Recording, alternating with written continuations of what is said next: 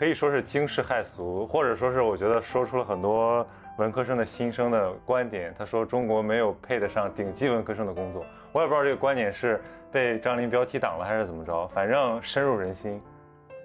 当然，我觉得人文是很重要了。可是，你如果建立在一个现有我们对这种文理科观感的基础之上，发现这个文科的这个不懂瞎逼逼现象是明显远胜于理科的。所以我就觉得说，现在这个技术的壁垒啊，它就造成了现在整个整体的文科话语权的衰落。但这个不是说理科生本身造成的，而是这个技术的发展。就是我们这个现在这个社会，它已经不是传统的社会，它是确实是靠技术在驱动着。我觉得这其实都是靠名校这个身份去变现嘛，但是这如果你能在就业市场就把它变现，其实你是没有必要在这个网红这个领域变现的。Hello，大家好，欢迎来到今天的闲宁期。呃，如大家所听到的，今天呢，主持人变成了一个大美女，她就是张琳，就是我。然后今天为什么是我来做主持人呢？是因为我们今天闲宁期邀来了一位贵客啊，蓬荜生辉。然后这个位这位贵客呢，他有一个要求，就是他只跟美女对谈。我来代班做一下闲宁期的主持人，这样呢，我来邀一下胡老师，胡老师就没有就是就就没有算那个破破除他的那个。Flag 对，今天是三厨狂喜，这个标题我已经想好了，一定要叫三厨狂喜。厨是哪个厨？厨师的厨啊，这是一个互联啊，你不知道这个词吗？不知道，这是一个 B 站用语吧？可能就是你两个非常喜欢的 UP 主在一起合作做节目，这叫双厨狂喜，叹号。我觉得今天找胡老师来特别合适，因为。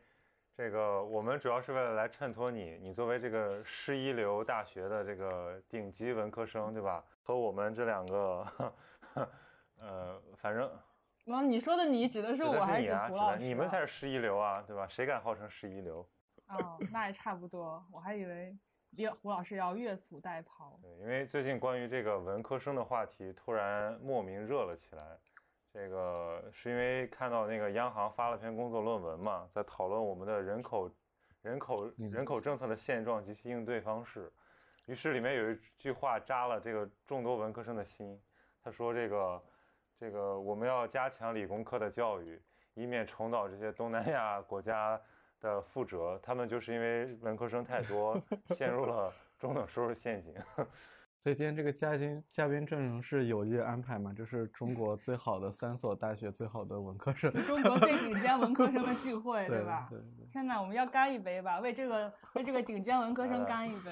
你们俩喝的是茶是吗？太自恋了。你看，对，因为因为胡老师之前有一个这个，天哪，这可以说是惊世骇俗，或者说是我觉得说出了很多文科生的心声的观点。他说中国没有配得上顶级文科生的工作，我也不知道这个观点是。被张琳标题党了还是怎么着？反正深入人心。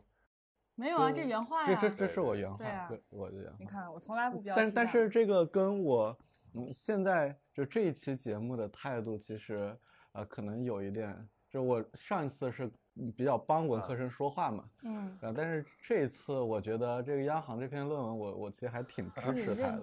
对对对，我也很认同呀。对对，这这是之所以文科生就是不行啊。对，之所以这么多文科生就是。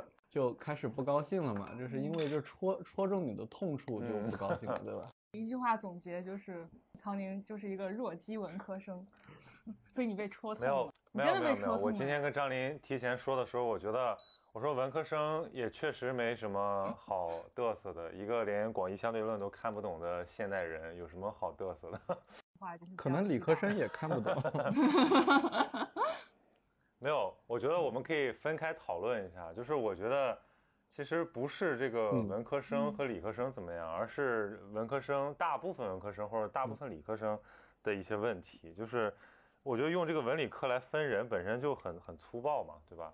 因为很多这种对对啊，还有什么艺术生、特长生、体育生？因为现在很多讨论它是集中在一个角度，就是说。哎，文科生可以怎么怎么样？我理科生会怎么怎么样？其实这种标签化的讨论其实没有任何意义嘛。我觉得这个，从论文它本身来看，其实它是一个社会问题，就是一个国家的人才结构应该是什么样子的，然后有助于这个经济的发展。其实它讨论是这个事儿。那一个国家的人才结构应该是什么样子？我觉得看不同的发展阶段吧。就我为什么认同他说的，嗯那篇文章里面的东西，就是它是针对东南亚国家嘛，其实这是一个刚刚走进工业化、现代化的一些经济体，它需要什么样的人？那其实从中国的经验上来看，可能还真的是需要多一点的理工科的人才，把这个科技啊什么的，嗯，搞好。就我觉得，其实这个从经嗯验还是从理论上来看，其实还是挺客观的一个说法。只是说你一个国家在迈向下一个发展阶段的时候，比如像中国现在，就是可能处在一个交交汇点上，哎，你这个经济科技起来以后，你可能需要一些呃思想性的东西，或者是一些呃人文艺术的东西在这个社会上，其实对就需要一些顶尖文科。对对对，它它这个跟发展阶段有关系，包括现在中国其实也没有说是走到一个真正是完全需要文科生啊大行其道的这么一个阶段吧。所以就跟你说的，中国没有配得上顶就尖文科对对对工作就就跟就跟我上次说我可真是一个胡学大师。就是就是你国家没到那个程度嘛，包括企业，包括国家，你其实怎么能发展的好，就是已经有一些标准答案的。你只嗯要说你把技术做到位，那你把科技搞上去，然后它自然而然的就就强大了嘛。就是比如说对一个企业来说，对吧？你只要把嗯科研搞上去了，还不需要考虑什么品牌啊、文化啊。嗯，好的。哎，那你在你的企业里边做的就是品牌文化。，嗯，其实我们我们的公司是不太重视品牌文化，它现在是行业龙头，但嗯是，嗯，说实话，它的是产品、它的设备，呃，是不需要宣传、不需要嗯文化就可以卖出去的，嗯就是因为它技术领先，嗯，因为它质量好，所以它供不应求。那那那你在你们的公司做什么呢？啊、偏也也比较偏这个品牌文化，但是总体来说不太重视。啊，只是按部就班的把一些应该做的工作做掉，但是他没有说你要嗯发动你的创造性或者是你的思想啊什么的，嗯呃，嗯把这个人的智慧调动起来去所以胡老师觉得自己在这个工作岗位上没有调动起自己的智慧来。嗯，你这是挑拨劳资矛盾，所以你在你的单位开心吗？到现在？你要看怎么看，就嗯是你要说从创造的角度上来讲，嗯可能不那么开心，是因为嗯好多想法，我觉得应该是更对的，或者是更有嗯价值的。嗯在这么样一个地方，可能嗯领导不认可啊，或者什么。但是嗯你从工作的性价比上来说，我觉得是挺划算的，因为你不需要用你的智慧嘛，就嗯可以赚到钱，这个可以被领导听到吗？可以让他们听到我的。天呐，我也想做一个不需要智慧就可以赚到钱的人。那你的智慧都用在了哪儿了，胡老师我？现在也没有什么创作的动力。天呐，一代文豪，怎么可以没有创作的动力？哎，那你现在就是还是跟以前一样加班吗？以前不是还跟以前一样需要就是长长时间坐班吗？嗯，最近好点，我们部门增加人了。哦，哎，我是不是记得有一段时间你说你要跟领导提离职？对啊，但是他们给我加工资了，然后就天挽呐。所以你是有预谋的，就你跟你领导说，你要么给我加工资，我没有说，我说你给我加工资也没用。嗯，主要是后面我们部门就多来几个人，我工作轻松一点。之前确实是搞累。所以他又给你加了工资，然后你们部门又招了人，对，哇，大企业真好。胡老师，我们先开开喷一下那个文科生吧。我觉得文科生确实有一些这个呃非常令人无语的，就是普通且自信的方面。这是这是老老觉得自己很重要是吧？就是不是因为我看嗯现在出来反驳这个话题的全都是文科生啊，就是就说白了被嗯戳到了，但是他们我觉得都没有提出什么特别有力的这个呃反嗯驳吧。当然，我觉得人文是很重要了，可是你如果建立在一个现有我们对这种文理科观感的基础之上，发现这个嗯文科的这个不懂瞎逼逼现象是明显远胜于理科的。是嗯，是，我觉得我们三个都同意这个观点，对？对，就是我 我是觉得还有一个就是很多人容易把顶尖文科生和文科生这两个概念混淆起来。郭老师终于发表了今天的第一句虎狼之词对，。就是我我认为顶尖文科生并不是靠文科教育产生的，更不是靠高中文科教育产生的，对，就是很很多概念被混淆了。我觉得顶尖的文科生其实很大一部分是看天赋，然后天赋和高等教育，呃，这这个是最重要的，我认为。对你至于说你你现在讨论的很多人那个基础是文理分科，或者你是大学专业的区别，我觉得不不不是这样，就是他那个顶尖文科生培养机制和成长路径，不是现在这种传统的学校教育这个路径。好的文科生更像一种那种工坊式的、作坊式的，就是师徒制，或者说有一点那个因人而异的东西。对那你觉得你们俩是怎么成为顶尖文科生的呢？我我觉得我们俩其实开玩笑，虽然说是这这么说是顶尖文科生，但是嗯其实你真的还不够顶，对对 对还还不够顶。还不够尖。就就比如说我问个问题，你们觉得刘慈欣算顶尖文科生吗？啊，不是顶顶顶，理，他他对对对对对，我我重新换一下这个问题，就是他嗯他属于顶尖的文艺工作者嘛？就这个时时代来看，是啊，啊，嗯，你们你们觉得算吗？但可能曹宁有不同意见。不是说刘慈欣嘛？嗯对对对，算算刘慈欣算不算我们这个时代顶尖的文学艺术工作者？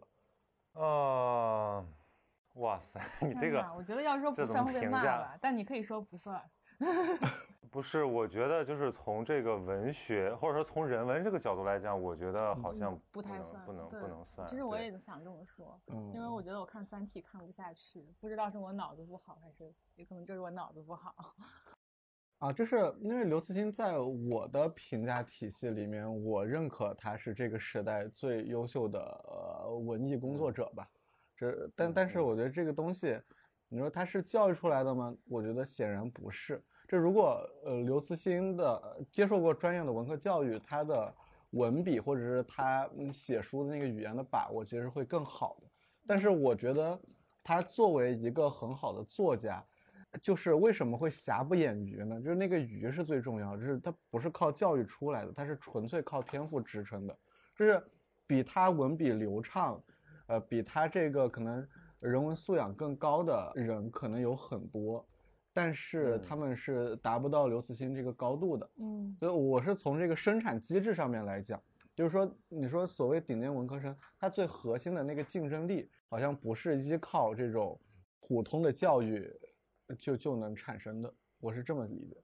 嗯，对，我觉得其实到最后教育，我觉得现在就教育不毁人就行了。那个很多时候只是在起一个助 推作用，剩下的就是你把这个人天性中的很多呃特长给它搞清楚发挥出来。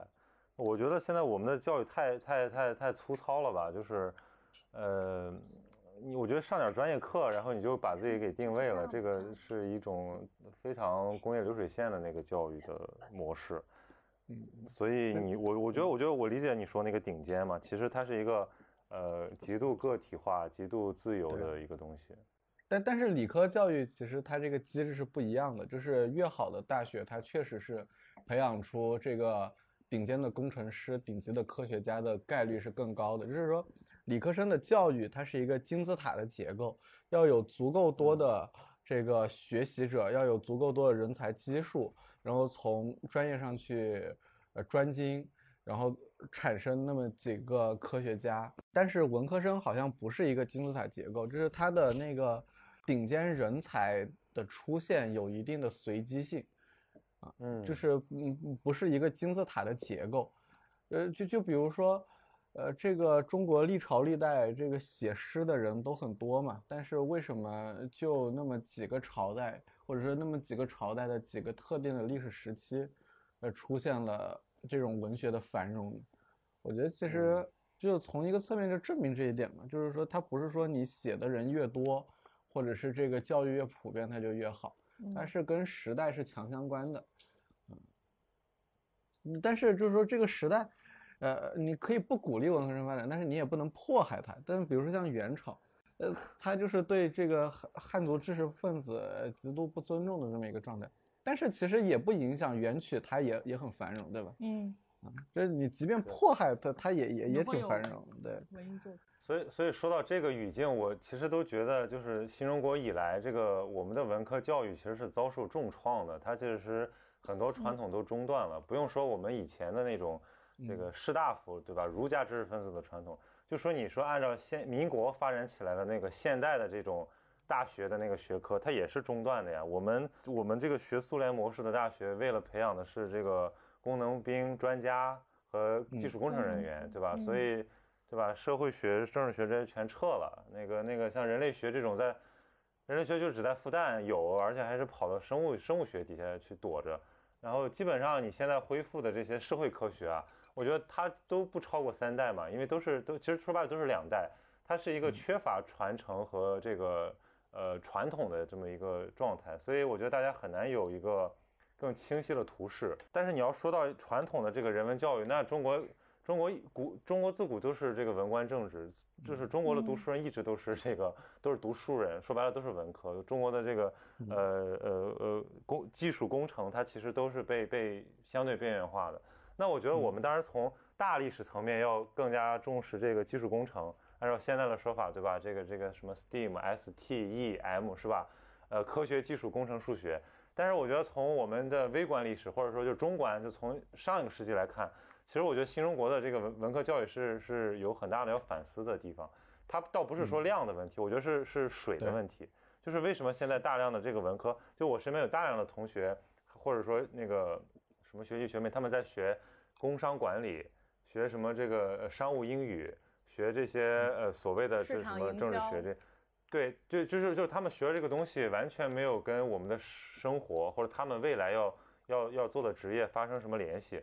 所以那那套东西变得非常的死板，在他们看来就是可有可无的东西。但相反，你其实你学了学了工科，学了这个理科，你还可以做一个跟专业对口的东西。那这个会给大家造成一种就是说，好像学理工科更加的这个更加的有用，或者说有有社会贡献吧。就是就是我我觉得你说这个现象，其实是因为就是文科教育平民化了。就是这种纯文学，就是比如说历史，这个文学、哲学、艺术，其实它是非常精英化的学科嘛，就是就是它注定不和生活发生联系的。那如果你大批人涌向这个学科的话，它这个迷茫就存在了呀。就是这个学科本来是不属于他的，你要跟生活发生联系，你得去学理科、工科。嗯，呃，一些更有用的东西。那你学了，这你一方面你要为你的生活苦恼，但是你学的东西，又是一些诗和远方的东西。天哪，这不是现在大部分文科生的困境吗？你这就撕裂了嘛。就是我觉得有一个很强烈的，就是我会想说，如果当时我学了理科，我觉得我现在应该更加的，就是我觉得我的知识体系就更加的完整。因为其实我当时很喜欢物理，跟我们的物理老师有关系。也很喜欢生物，而且我也觉得这个生命科学什么的都很重要，包括大学我也去听一些课。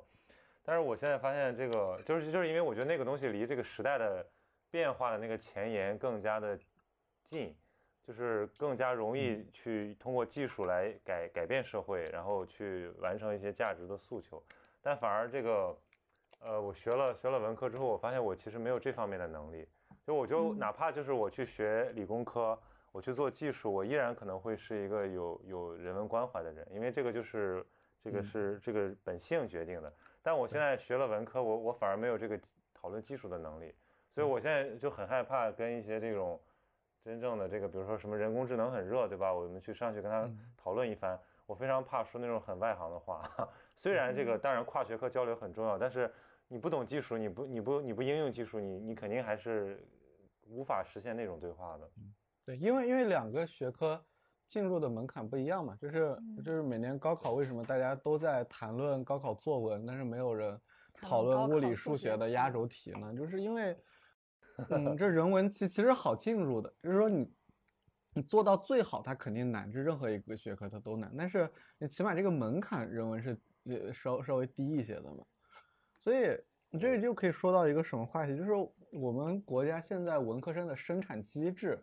其实这个选拔机制是有问题的，嗯，比如说我是云南考生嘛，我以云南为例，就是大家学文科是一个什么心态？你说我理科学不懂，嗯，我去学文科。哎，真的是这样。我当年文理分科的时候，我特别想选文科，但我班主任就劝我说：“你正常人谁学理科，对吧？啊正正正常人谁学文不是啊？科对对对啊，正正正经人谁学文科？对，就是真的这么你说。你你你，但凡这个脑子好一点啊什么，你就你嗯就都得学。然后他说，你要是学文科的话，你就算一直考年级第一，你高考都可能考不上清华北大。但如果你学理科的话，你你从来没有考过年级第一，但我能保证让你上清华。我最后真的上了清华，真的要感谢我的老对，师。其实我说就是基本，你不觉得当时二中大家有一种导有一种导向是说，那个我除非就是这个，嗯我有比如我数学不好，或者说我物理化学某一科就是偏科太差，所以我才不得已去嗯学了文科。如果他能 hold 住的话，就他文理科一样，如果他文理科一样好，他最终还是大部分人是去了理科。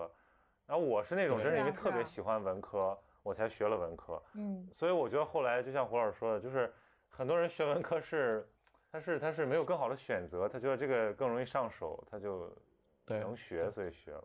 就是我有一个观察的现象，就是基础教育比较好的省份，高考的时候文理比都是，就是考生的数量都是理科生多于文科生的。嗯，但是在基础教育薄弱的省份，啊、这个是倒过来的。像省份？你就比如说像云南，云南我当年是二十二万考生，嗯但是有嗯十二万文科生，只有十万理科生。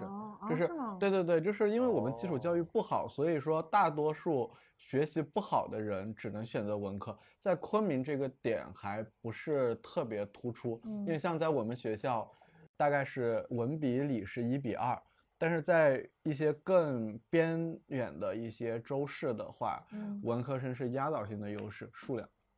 嗯，嗯就嗯包括当时我选择文科啊，也是因为。嗯就是我觉得理科那边好像竞争比较激烈，因为我当时也没想好到底要学个什么专业，我觉得学什么都行，主要是想去北大。然后我嗯盘算了一下，好像，嗯，就是文科竞争比较这个，就是简单一点，然嗯后，呃，上北大概率高一点，我就我就读了文科。但是像我爸妈他们那个时候，我爸是跟我反过来，就他是一个理科非常好，但被迫去学文科的人。因为他们嗯当年想的就是说，我要从农村考出来，我只要有个学上，我能把我的农村户口从农村迁到城市，就已经很满足了。所以他的数学就考出来，不要求就是考高分，反倒不是他的第一追求。嗯，对，正好他有个亲戚在他们高中当文科当地理老师吧，然后就强行给我爸把志愿给改了，把他的理科志愿改成了文科。强行给改了，嗯，哎，所以我我其实确实有一种感，觉，我就是觉得这个，你像，我我说我有个感觉，就是确实像比如说，在基础教育层面，这个理科要特别发达呢，就是得要对这个地方的这个物质水平、教育水平要求很高。比如说你基础的这个实验室嗯得配备，对吧？然后你这个专业人才，就是他比起这个，因为很多我我我原来去支教，我上甘肃那些最贫困的地方去支教，我发现这一个老师就教所有学科，就是这个可以理解为一种他是基础教育缺乏人才的表现。所以他很多东西他是不专业的，像他的那个英语就是半吊子英语，对吧？他讲的那个物理就是，呃，其实就没有没，就是他没有受过什么很完备的训练。但是你看，像嗯现在基本上我看这个在小学阶段，他的这个呃实验室配备就在一些一线城市或者一二线城市，呃都非常的好。那我觉得，而甚至甚至他们有很多这种兴趣班，就是完全是这种理工科导向的。我觉得这个可能是一个一个趋势吧，就大家会觉得。就是这个东西对未来的这个紧密程度的关联更高，所以它也可以更好的和嗯我们的现在的基础教育融合起来。那我们三个文科生讨论这个，我觉得还是有点儿有点儿超对纲。哎，那你们大学专业是咋咋想的呀？你们为什么没有去选一些热门的文科生专业呀？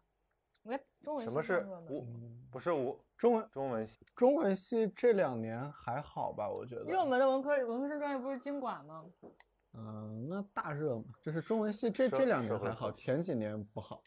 嗯对。嗯，中文系经历过几段很火的时候，八十年代中文系很火，嗯。八十年代，然后嗯九九十年代就是九十年代初，嗯。呃特殊的历史时期，加上那个时候这个呃国家的经济政策什么，那时候高考状元是去对外经贸很多，哦。对，然后还有很后就是多去什么外外交学院、国际关系学院，对，就是九二、九三、九四是外经贸是收纳状元最多的学校，然后后面又回归到清华北大，嗯。嗯对，它跟这个国家需要有关系嘛。你当时的分够选光华吗？我我当时可以选所有专业，就是，真的，胡老师，但是就嗯，我当时选中文是为什么呢？主要的原因就是我啥都不想学，就是我觉得这就是顶尖文科生的烦恼。这这不是不是这不是这我觉得这纯粹是因为懒，就是我不想 不不想学一个专业知识，就因为你学一个专业知识就可以量化嘛。就比如说你数学，你会就是会，你不会就是不会。嗯嗯，学物理啊、计算机，包括你学呃呃你学金融、你学会计，嗯其实都是这个道理，就是你要在一个职业一个固定的赛道里面去衡量自己。嗯就我其实很害怕这种比较，嗯那我就学一个中文吧，就是中文。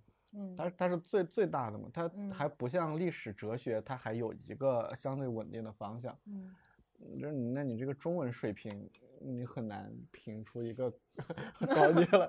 对，然后我就学了中文。所以黄老师，你在在学中文的过程中，有没有经历过这种就是方向性的这个怀疑？就比如说这个专业是不是已经，嗯就是说或者说这种专业人的在这个专业的人的状态已经有点有点 out 了，让你觉得有点不满意什么的？就是我对这个专业的人的状态，呃，很在状况外，我是有预估的。就是你这是一个清醒的人。这是这我并没有认为中文很先进，就是我没有带着那种嗯特别理想主义的那种情节进到中文系，就是我更看重的这一一方面是我刚才说那个就不需要太集中的去学一个专业的知识，呃、不需要那么焦虑。另外一个就是我很看重它的历史光环，就是我嗯作为它历史上的一环，我存在过就可以了。哦就是我不要求它现在也很厉害，但是它过去很厉害，或者是未来很厉害都可以。但是我这在曾经某一个阶段参与过，我我觉得，们都在曾经某个阶段参与过具有文化的发展，呃 我觉得这个其实是很美妙的。希望你们看重这个历史光环。因为比如我觉得像像像北大中文系对吧，北大哲学系，包括其嗯实原来的复旦复旦新闻系，它也是就是它是有一个对，就是它嗯是有一个光辉光传统的。环对然，后那个嗯那个东西代表的，其实我觉得是呃我们对于高等教育的一种一种最高的期待值。但是嗯现在进去之后都发现这个，我不知道我我不够了解北大的情况，就是我认识的北大的大部分人都不是都不是文史哲出来的，但是反正我感觉差不多吧，就是大家现在都呃都是面目全非了，就是跟我们理想中的或者看到八十年代那种状态，在书里看到的是完全不一样的。所以嗯。你抱着一种就是对书里的那种想象，有的人还抱着对西南联大的想象，对吧？来到现在的嗯。这个所谓的顶尖顶尖高校，啊，他他的那个落差不是一点半点儿，对。但是我觉得这种落差也快没了，因为现在也很多人就不抱这种期待了。所以我上次看到那个就是那个刘是大家是叫刘嘉森对吧？就是嗯张啊，琳的那刘嘉森个朋友，你知道北对对对，刘嘉森不是他是衡中状元对啊，他说的那个地方就是围猎呀。对，就他是一个衡中状元，然后他其实我觉得他他们他之前的那个思维都是说一个要考考分儿考出来，靠教育改变命运的那么一个、嗯一个一个氛嗯围。那么他到了北大之后，其实他还选了中文系，我是我当时就觉得这个嗯就是很、很有 趣，有点对我觉得因为他的他就不是落差了，我觉得因为他本来可能也没有那种想象，那那他是什么嗯感受？但是他后来这个人生选择，就他他是回归到这个这个应试的这个应试教育这个生产线上，去相当于去再生产。对，所以我就很纳闷儿，就是呃刘嘉森怎么想，但是没没哎没约成。说说到刘嘉森我插个题外话你知道是北大我跟胡老中文系的师，你知道我跟胡老师怎么认识的吗？是刘嘉森拉啊的群。哦，是吗？是，是我当时觉得中就是中文男足公众号很有意思，我就很想认识胡老师。不是啊，我不认识刘嘉森，啊，那他你跟曹植认识是刘啊，嘉对对森拉的群，对对对然后，然后曹植对对对把胡老师拉了进来。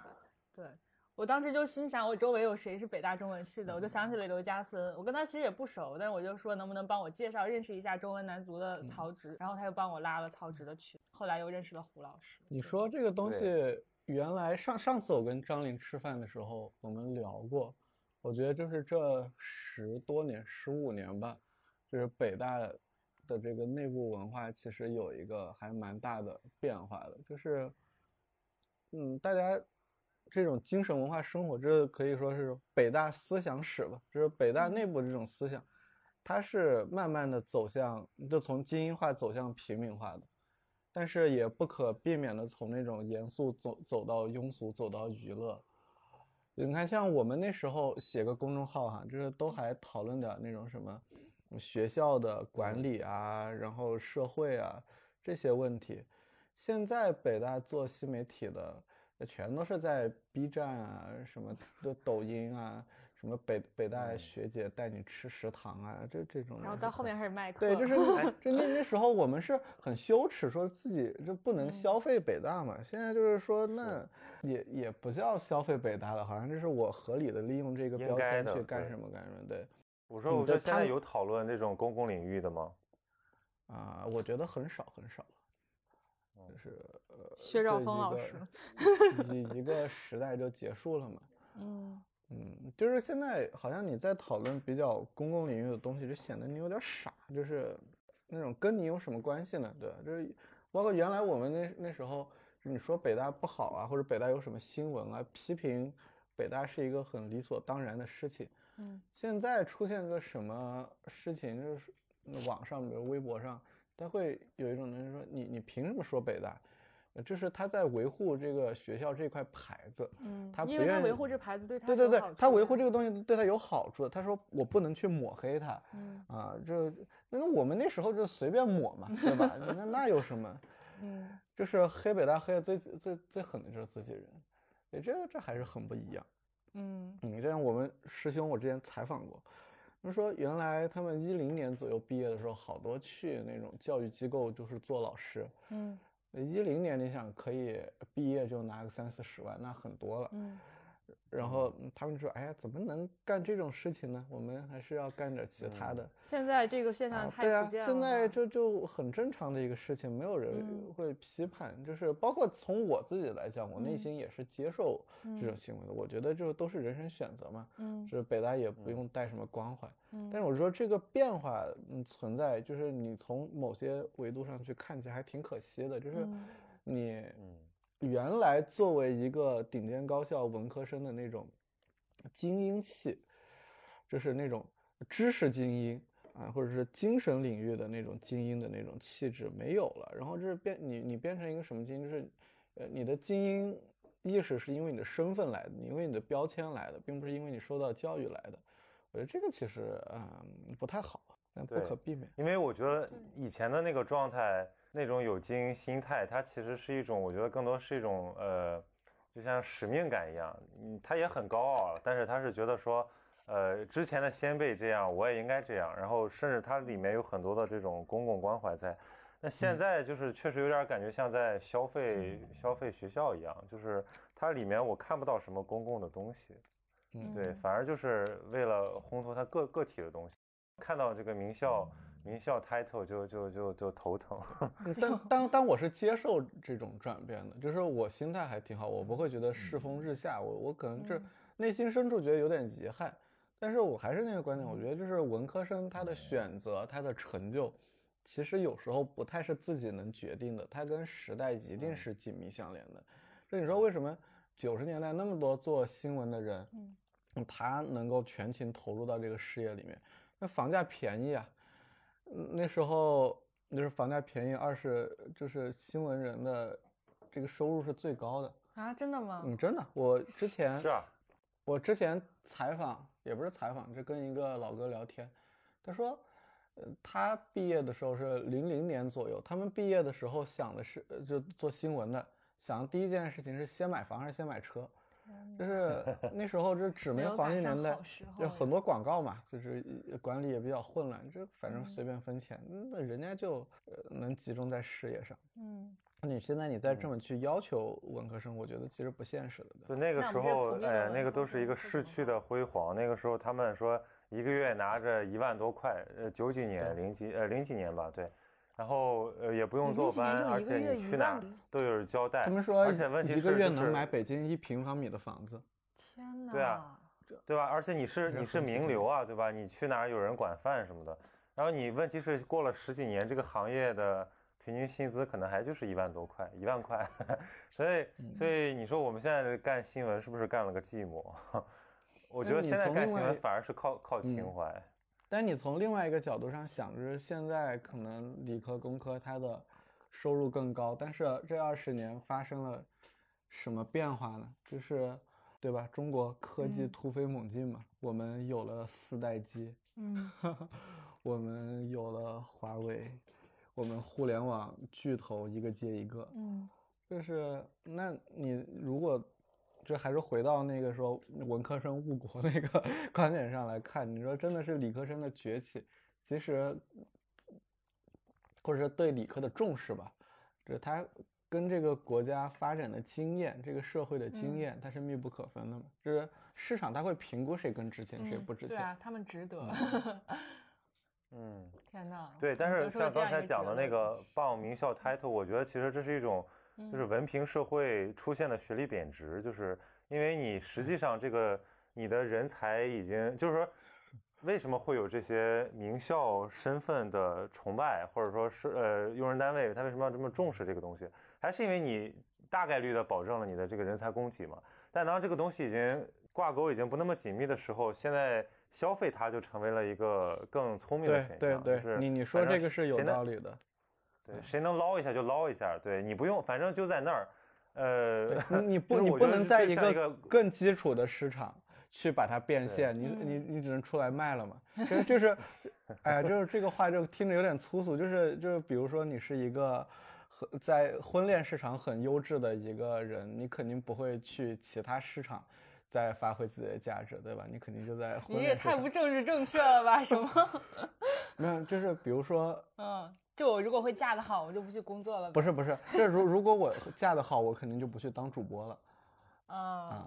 就如果所以你你就对你就可以反推出来，现在那些当主播的都嫁得不太好对，。就是如果我 天生能当阔太，我为什么要去再当演员呢？嗯我前两天在演员是为了看那个当阔太吗？我前两天在看托马斯曼，我就说，我靠，大受刺激。我说为什么？我以为托马斯曼是那种典型的好学生，后来发现人学习不好，而且就是家里贼有钱，随随便便和什么表哥去罗马待个一年，写写写写东西。然后我就说，嗯我就在感慨，我说这个如果就是是个隐形富二代，谁愿意出来做网红？谁愿意出来抛头露面？就是就如果大家都是愿意低调的在沉浸在这些美好的人文艺术中，那何必需要这个把它讲出来？就是你就你就你就享受不就行了吗？没错，其实其实我我说的是更俗一点的意思，就是说，我觉得就是其实都是靠名校这个身份去变现嘛。但是，这如果你能在就业市场嗯，就把它变现，其实你嗯是没有必要在这个网红这个领域变现的，就是这都是卖你，你要卖的高贵一点嘛。但为什么现在是工作不好找？就是我的一个直观感受，也确实是名校毕业的工作不太好找了。我嗯分析了一下两个原因，就是一个是，嗯，传统体制内单位，呃，这原来接纳很多文科生的一个，呃，对，它饱和了，因为它七零后那一代是断档的，嗯就它不开启校招很长时间，然后这几年慢慢把这个编制填满，就是八零后、九零后，差不多到，呃，九五年生这一茬人把它填满了。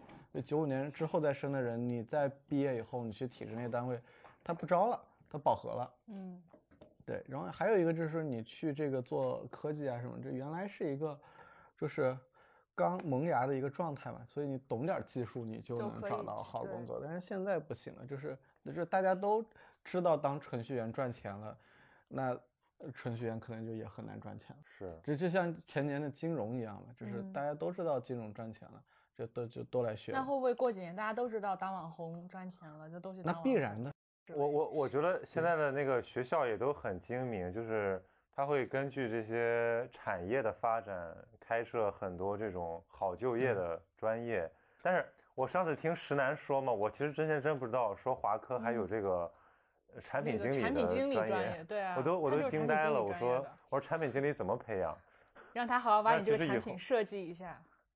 对啊，其实以后那么，你既然你现在这种所谓的传统的文史哲社科的这种模式已经不太被市市场所需求了，那其实它也可以倒逼你这些这个学科进行一定的转变。比如说我以这个新闻传播为例啊，就中中山大学的这个，他们叫新闻呃传播与设计，对吧？就是他们其实哦是传统的这种新新传学科，但是它把很多这种呃跟设计有关的，跟这种甚至公关。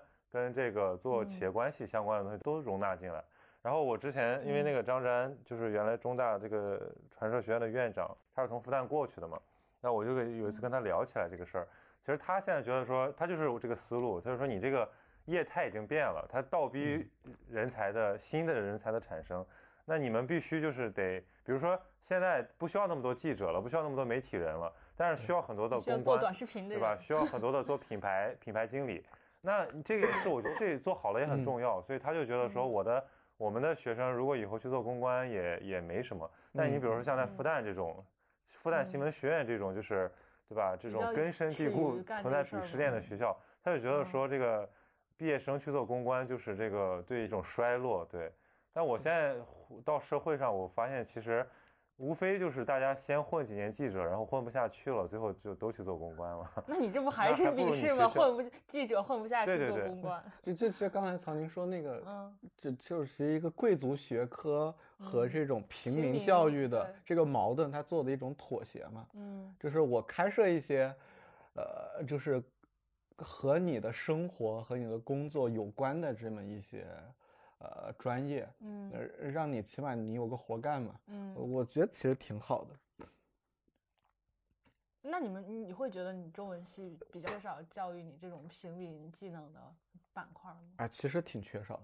嗯，嗯，你是啥时候有这个感觉的呀？啥时候有这种感觉的？嗯，好像一直都有这种对，哎，感觉。就因为我认识的北大中文系的人，就真的干啥的都有，就是，对，但是都是野路子，都是自己学的呀。就是像我们专业的人，你最后做什么他们甚至都不用学，就是取决于你去哪儿哪儿做实习，你在哪一行熟悉的人多。嗯，就是对，就所以，那所以如果这样的话，你们学院的老师也没有办法教给你具体的是啥技能啊，因为他也不知道你要去干啥。就是就是之前曹宁问我那个问题，就是说我读中文系会、嗯会不会有一些这比较失落，对对落差感的时刻。我觉得，嗯、最大的失落感是我找工作的时候，嗯，我嗯，发现确实就不太好找，嗯是 吗嗯？他们会嫌弃你是中文系吗？不是也不是嫌弃，就是人家不需要你这个行业的，就是你的收入啊什么你都嗯会低很多。就嗯是我记得之前刚毕业最穷的那几年，这真是这种感觉。我记得之前那个陈培元老师说过一个特别逗的，他就是说中文系其实你公理公道来说，现在的中文系培养的人最适合干嘛？最适合去做秘书，就是做文秘啊，什么都懂一点，对吧？但嗯其实都是懂得不深，然后能说会道，会会写个文章，这不就是我吗做秘书。这不就是我现在的状态吗？这不就我们仨吗？哎，他是所以你知道我我我最近被猎头找了，就是让我去给嗯他们的什么、什么创始人做做秘书，还哇什么起了一个什么很好吃，对，就是就是说白了就是帮他去做什么，哎，他起了一个什么很好听的名字来着？行政助理就是也是是什么什么什么什么什么总监，但是某个行政总监 是某个充电五分钟通话两小时的啊？你呃怎么知，道？就是反正是一个那个，他们是不是他们是做工业互联网的，啊啊！哇就就然后我就觉得我根本做不了所以。你会你会哎，你你之前被猎头找到过吗？谁我我问曹宁，肯定有被找啊，我就那这个就是是猎头啊，找什么类？都是什么类的会找你啊？除了这个，就这个算是我觉得最最最正式的吧，他是从我的领英找到我的。你知道，我就是以前实习的时候写过那个领英的档案，后来我就嗯从来就没有更新了。我现在没有这个软件，因为我根本嗯不需要职场社嗯交，但是他居然从领英找到我，我觉得很很很很搞笑。他是不是因为看了你的视频，所以他们的创始人表示，嗯，把这个人给我找来，然后他刚才去领英找，说到这个，就是文科生，就是工作这个，我还想嗯分享一个事情，就是嗯嗯，现在好像，比如说文科生，你感觉记者完了以后，他你去当公关或者是去做政府关系哈，那感觉前几年是一个比较顺当的路径，但是这几年其实也难了。就是嗯。他这个东，他这个工作越来越专业化，然后嗯。首先他是。要的是两种，就是一种是你从体制内出来，你有嗯。大量的政府关系的资源和媒体嗯。资源，他要的是资源。然后另外一种就是你有互联网公关的背景，然后就是嗯。你有专业技能，然后他不会把你的文科素养当成一项专业技能去付钱。嗯，这个是这几年就是这个公关领域出现的一个巨大的转变。那我有一个问题，嗯请问什么行业会把你的文科素养当成当成专业技能去给你付钱？秘书，记者会吗？啊就是我觉得我编导我我觉得会啊。记记者不会，记者因为付不出钱来。那编导也付不出钱了。我觉得说秘书是对的，就是领导喜不喜欢你，比如说就是什么情商高是吧，综合能力强，这个这确实是你写文这是文科技能一个秘书对，包括你的文笔，你你写你写东西对不对位，能不能迅速的领会领导的意思，然后写出一个文风恰当的一个文稿，其实这个还是很技能的。嗯，对，哎，你被因为我刚才在在路上在路上骑车哦，你先说，嗯然后我就我就看到这个就是这个城市的这些这个高楼大厦，我就在想说，这都是这都是工程师和这个设计师建出来的，而且他们嗯都是用这个，他们都是商业资本在催生的。然后我嗯就在想，我说，对吧？就尽管是这样，我觉得就是一个就是所谓的人文的东西，在这个里面好像无立足之地，但我依然我依然觉得，就是这个时代缺少的是是那些是那些人文素素养，就是就说白了，你是对人的关心。嗯我就看到我骑车嘛，对吧？这条路上有那么多的这个外卖小哥，然后他们就一直在看手机，一边骑车一边看手机，危险驾驶。然后我在想，他们有这份工作，他们以这样的方式生存，他们还要一边看手机一边送外卖，这本身就是被技术和呃现代的这些呃现在的这些所谓理工科制造出来的生活场景，对吧？嗯但是谁来关心他们作为人的这种生存状态？就这个技术本身不会，嗯对吧？像就是张一鸣最有代表性的这个说法，对吧？算法是中立的。那那我就在嗯想了，那那那问题是谁来谁来关心人呢？对吧？他们他们也需要一些作为人的一些关心和和权利和呼吁，对。所以我我觉得这个东西还是有价值。可是可是它如果不出现在这些技术内部，那出现在外部也是好的。嗯但但是这个东西跟无力了。这个东西跟文科和理科，这我觉得没有那么强的相关性。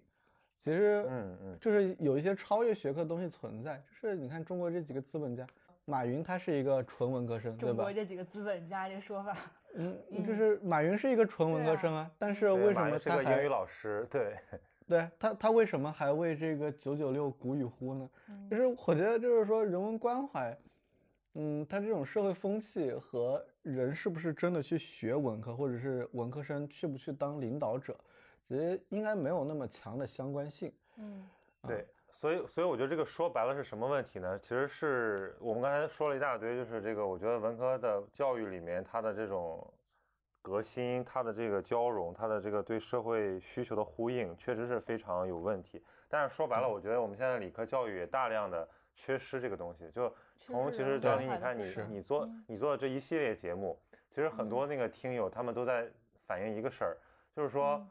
他他不知道上哪去获得这些关心他精神世界的嗯。食粮。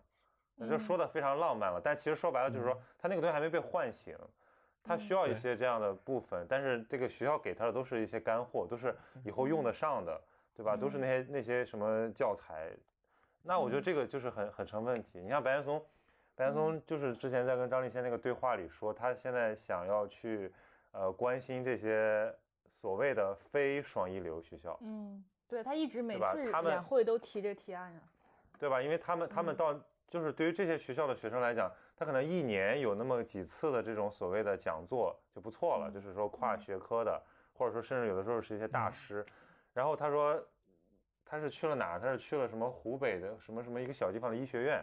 他是说嗯看到说这个地方可能一学期有一场，然后他去北大一看说这一个星期对嗯吧？就有就有就有可能几十场，可能一个星期的比人一年的都多。他就说他就是感觉像眼泪都要马上流下来那种感觉，就是这是一种巨大的一种不对等啊，对我嗯觉得，就像我们现在在讨论这个什么嗯鸡娃内卷，其实嗯我觉得这些话题对对于很多的这个我们的同龄人来讲，他是他是没有感受的，就这个问题不是不存在，他他他不是内卷，他是他还在那儿，还是卡在那儿呢，他就是不知道该不知道被时代洪流嗯。带向何处去，他还没有到说我在那个嗯。头上说我是去卷一卷那种感觉。你说这个问题，我其实就是我，我作为一个企业家，其实你刚才说的这个问题，我听到了巨大的商机，对吧？就是你，包括你刚才说的，现在很多这个清北的学生在贩卖自己的 title，其实不就是割的是说白了，割的是这些人的韭菜嘛？其实但是又是曹宁说的这个情况是就是确实存在的，大家就是这些学生确实不知道从哪儿去寻找精神食粮。对我刚想说，那我们提供的不就是这个吗？但我回头一想，我我到底跟那些在贩卖自己的 title 的清北不是，师所以所以说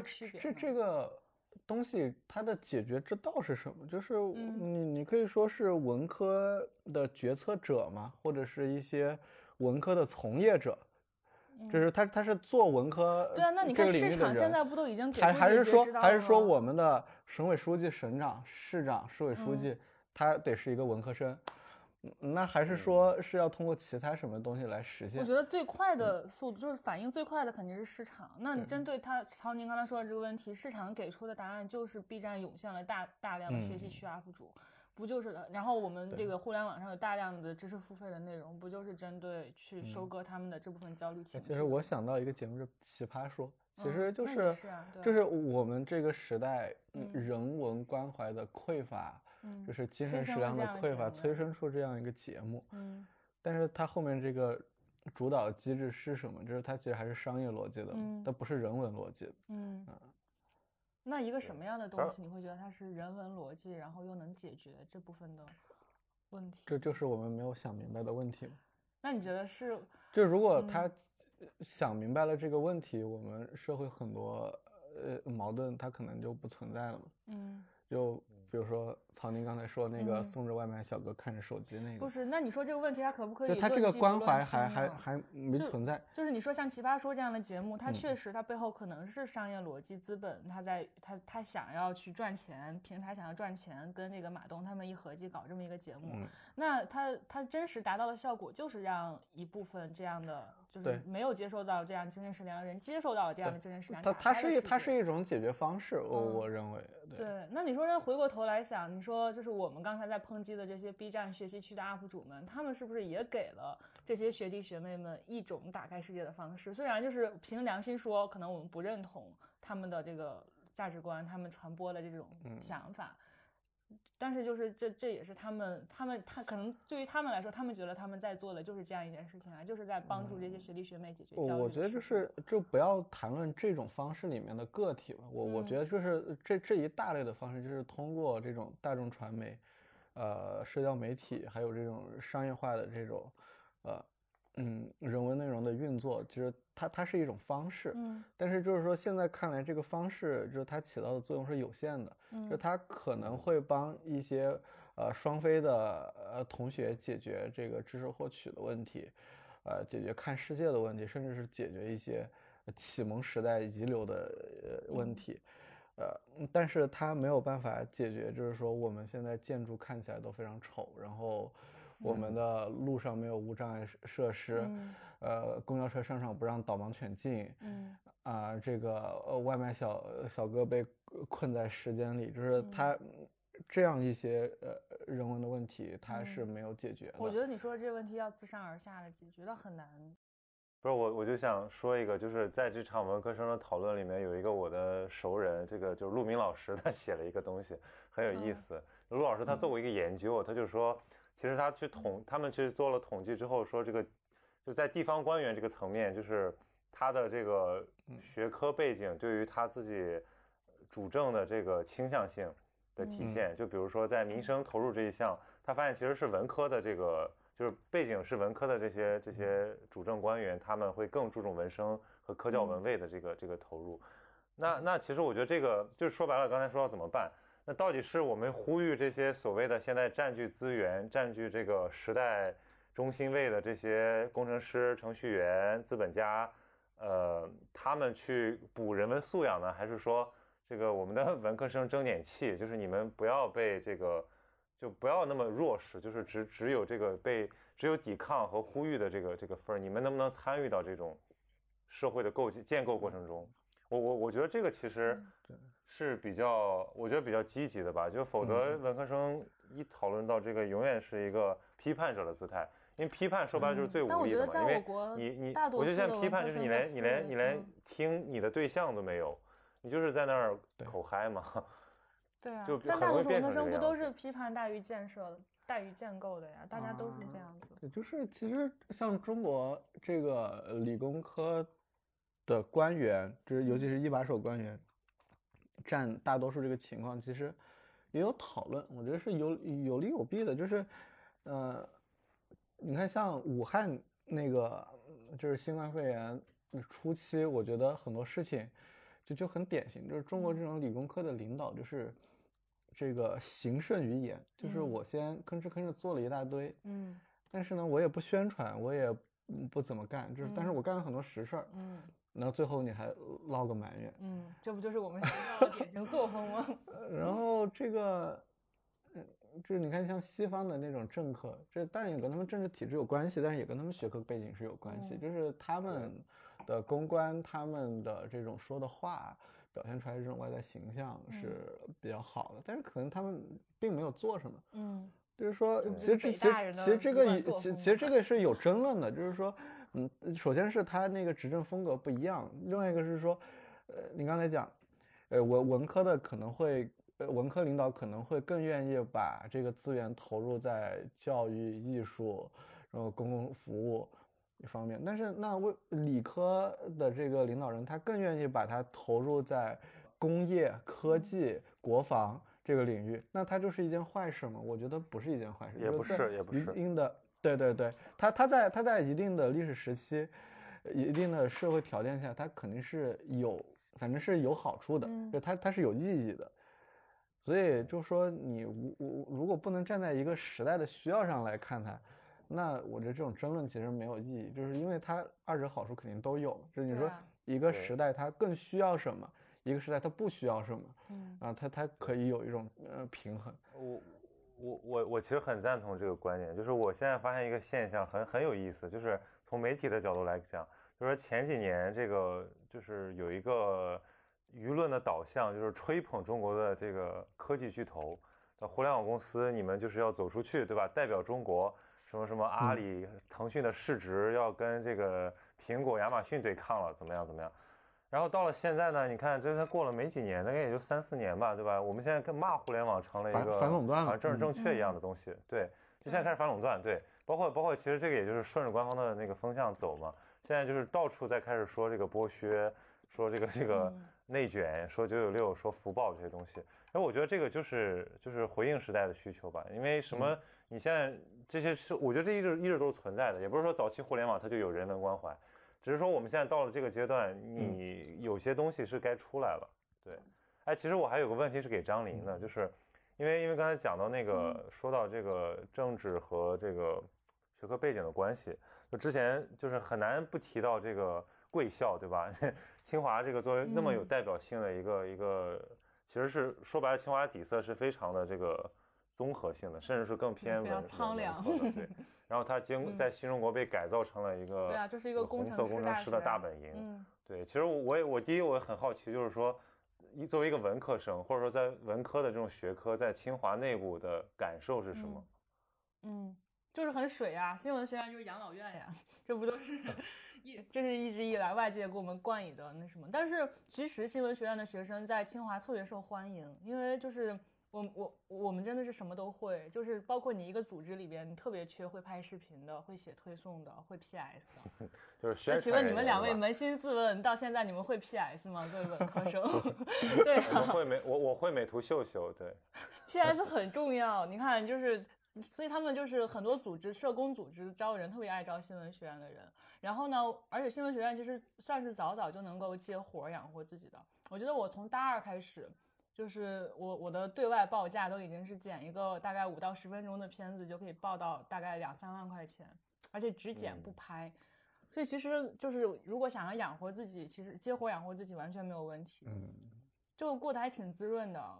但是就是相对，呃，这肯定是我作为一个就是在学业上不思进取，在这个政治，在这个什么不是政治上，不能说政治上不思进取，在社工上不思进取的人，这样一个小透明的想法。那如果很多是想，比如说他想评特奖，他想要在清华就是拥有一些更大的话语权什么的，那确实新闻学院会比较难，就是比较比较容易不被重视，尤其是在一些涉及到学科资源分配的问题上面，就是特别是这种小院嘛，其实新闻已经算是文科院系里边还可以的了，就有更应用的，比如说像什么。